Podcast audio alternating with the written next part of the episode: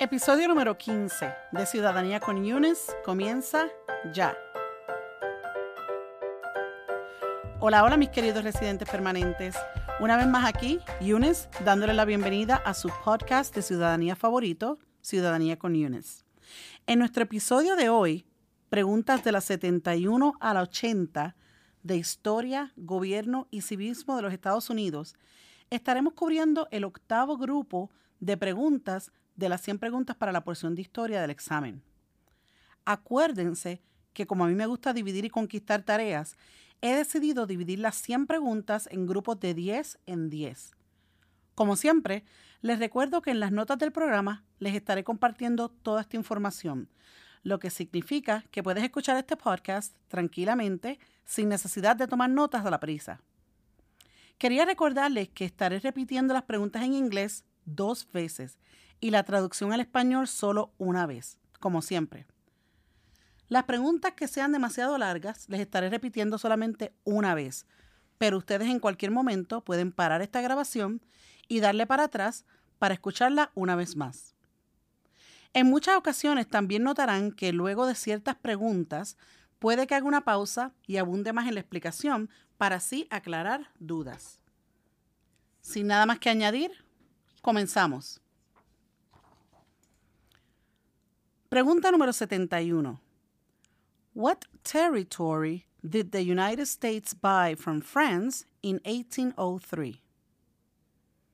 What territory did the United States buy from France in 1803? The Louisiana Territory, Louisiana. ¿Qué territorio compró Estados Unidos a Francia en el 1803? El territorio de Luisiana o Luisiana. Pregunta número 72.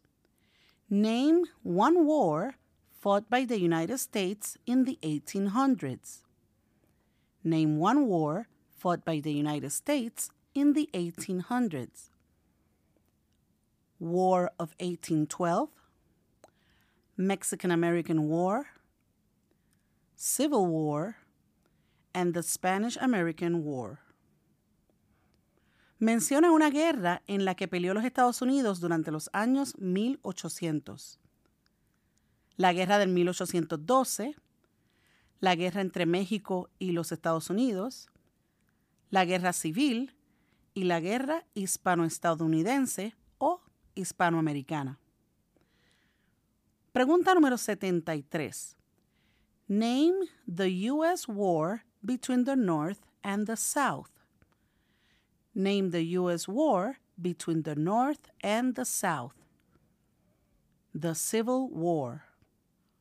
The War between the States. Menciona el nombre de la guerra entre el norte y el sur de los Estados Unidos. La guerra civil o la guerra entre los estados. Voy a hacer una pausa aquí para explicarles un poquito esto. Los Estados Unidos en muchas ocasiones ha tenido muchos conflictos y muchas guerras con otros lugares, vamos a decirlo así, con otros estados, con otros países. Pero la guerra civil es la única guerra que se puede decir que ocurrió internamente, o sea, es una guerra interna entre los mismos Estados Unidos, específicamente una división entre el norte y el sur. Y para que ustedes se puedan acordar un poquito más de esta guerra, les voy a dar una, un pequeño truco. El norte empieza con la letra N. Imagínense la N de no. El norte estaba en contra de la guerra civil. Acuérdense, norte, letra N de no.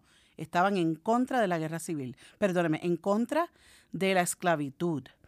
El sur empieza con la letra S. Imagínense la palabra sí. El sur estaba a favor de la esclavitud. Esto por varias razones, pero voy a enfocarme más en las razones económicas. El norte estaba en contra de la guerra por razones quizás más morales y el sur estaba a favor de la guerra por razones puramente y meramente económicas. Porque, como todos sabemos, en los estados del sur hace más calor. El clima es muy agradable todo el año. Eso significa que si el clima es bueno, el clima es agradable, uno puede sembrar y cosechar durante todo el año. ¿Qué pasa? Cuando tú tienes un clima así, tienes que utilizar todas las herramientas que tienes alrededor. Así que las personas que viven en el sur, las personas que tenían tierras en el sur, necesitaban estar sembrando y cosechando todo el año para producir dinero. ¿Y qué pasa? Es como yo le digo a mis estudiantes, miran alrededor, miran que ya no hay mano de obra gratis, porque créanme que aquí en los Estados Unidos trataron de esclavizar a los indios nativoamericanos de aquí de los Estados Unidos. Pero ¿cómo tú puedes esclavizar a una persona que es nativa de aquí, que esta es su casa, que la conoce de arriba abajo y de abajo arriba? ¿Qué pasa? Trataron de esclavizar a los indios nativoamericanos, pero se les escapaban. Y una vez esos indios se escapaban, no había quien los agarrara, porque imagínate, conocen a este país como la palma de su mano. Así que básicamente miraron al cruzar el charco, vieron que había mano de obra básicamente gratis, porque iban a desterrar a esa gente, los iban a agarrar y traerlos para este país. Así que miraron hacia África, agarraron un montón de gente de África, los trajeron para acá, para los Estados Unidos, para los estados del sur, pensando que era la manera más fácil de hacer todo esto porque las personas de África ya estaban acostumbrados también al clima caliente de África, así que era traerlos básicamente de un clima caliente a otro clima caliente. Así que eso es una de las razones por la que los mismos Estados Unidos se fueron en guerra el norte en contra del sur. Pregunta número 74. Name one problem that led to the Civil War. Name one problem that led to the Civil War. Slavery, economic reasons, and states' rights. Mencione un problema que condujo a la guerra civil. La esclavitud, razones económicas y los derechos de los estados. Como les estaba diciendo antes, acuérdense que les dije que el norte estaba en contra de la esclavitud, el sur estaba a favor de la esclavitud, también habían razones económicas, al sur le convenía tener esclavos y pues imagínense, estaban peleando por cada uno por sus derechos. Pregunta número 75. What was one important thing that Abraham Lincoln did? What was one important thing that Abraham Lincoln did. Freed the slaves, the Emancipation Proclamation, saved or preserved the Union, and led the United States during the Civil War. ¿Cuál fue una cosa importante que hizo Abraham Lincoln? Liberó a los esclavos, lo que se le llama la proclamación de la emancipación, salvó o preservó la Unión, y presidió los Estados Unidos durante la Guerra Civil. Y aquí voy a hacer otra pausa más. Quiero que cada vez que piensen en la Guerra Civil, que fue la guerra entre el norte y el sur, el sur, piensen en que el presidente que estaba en el mando en ese momento era Abraham Lincoln. Y Abraham Lincoln estaba de acuerdo con los territorios del norte, con los estados del norte. Él estaba en contra de la esclavitud. ¿Qué pasa? Básicamente él le hizo como quien dice una oferta a los estados y les dijo, ok, ya que parece que la guerra es inevitable, pues nos vamos a tener que ir a guerra, pero esto es lo que va a pasar. Los estados que ganen la guerra se va a hacer lo que ellos digan, básicamente. Y adivinen quién ganó la guerra. Ganaron los estados del sur y los estados del sur estaban en contra de la guerra. Por lo tanto, Abraham Lincoln era el presidente durante la guerra civil, ganó, ganaron los estados del norte, o sea que Mm, se abolió la esclavitud y después de ciertos años se escribió un documento que se le, se le llamó la Proclamación de la Emancipación. Pregunta número 76. What did the Emancipation Proclamation do? What did the Emancipation Proclamation do? Freed the slaves, freed slaves in the Confederacy, freed slaves in the Confederate States, and freed slaves in most southern states. ¿Qué hizo la proclamación de la emancipación? Liberó a los esclavos, liberó a los esclavos de la Confederación, liberó a los esclavos en los estados de la Confederación y liberó a los esclavos en la mayoría de los estados del sur. Vuelvo y les digo, después de que Abraham Lincoln pasó el documento um, y ganaron la guerra los estados del norte que estaban en contra de la esclavitud, se firmó un documento que se llamó la Proclamación de la Emancipación y con este documento se hizo oficial la liberación de los esclavos en los estados del sur. Pregunta número 77. What did Susan B. Anthony do? What did Susan B. Anthony do? Fought for women's rights. Fought for civil rights. ¿Qué hizo Susan B. Anthony? Luchó por los derechos de la mujer y luchó por los derechos civiles. Y esto es una pequeña aclaración, le estoy añadiendo un poco de información aquí. La pregunta número 77 es la única pregunta que tiene que ver con una mujer en la historia de los Estados Unidos. Pregunta número 78. Name one war fought by the United States in the 1900s. Name one war fought by the United States in the 1900s.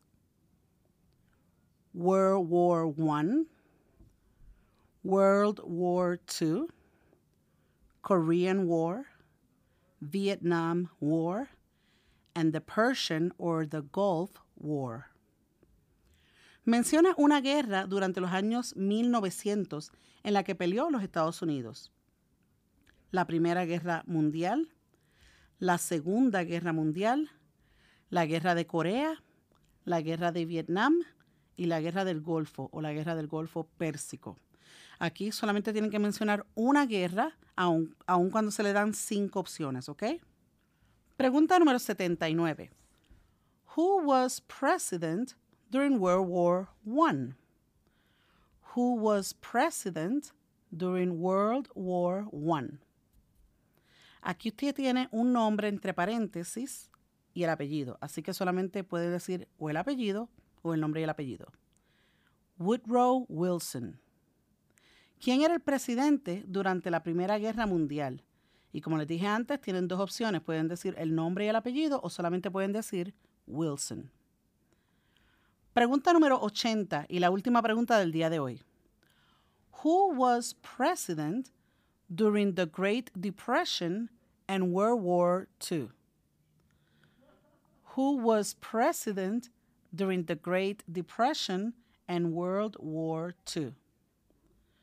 Franklin Roosevelt. Una vez más, tienen el nombre y el apellido. Pueden decir lo mismo Franklin o Franklin Roosevelt o Roosevelt, ¿ok? ¿Quién era el presidente durante la Gran Depresión y la Segunda Guerra Mundial?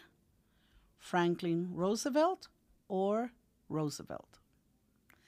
Bueno, mis queridos residentes permanentes, hemos llegado al final del episodio de hoy.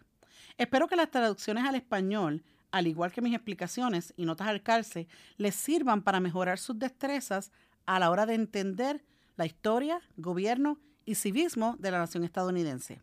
Les recuerdo una vez más que me pueden escuchar por iTunes si tienen iPhones o por Stitcher si tienen un teléfono Android. Suscríbanse a este podcast hoy mismo y aprovechense de los beneficios de ser los primeros en enterarse de cada episodio nuevo. Cuando te suscribes, los episodios nuevos se descargan automáticamente en tu teléfono. Así que aquí básicamente nos gusta ayudarles y hacérselo todo súper facilito.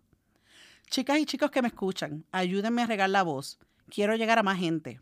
Compartan este podcast ya y ayuden a otros latinos y latinas a estudiar para su examen, así mismo como lo están haciendo ustedes.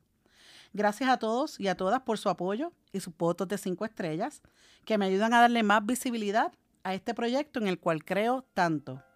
Esto ha sido todo por hoy. Besitos desde el más acá y hasta la próxima. Chao.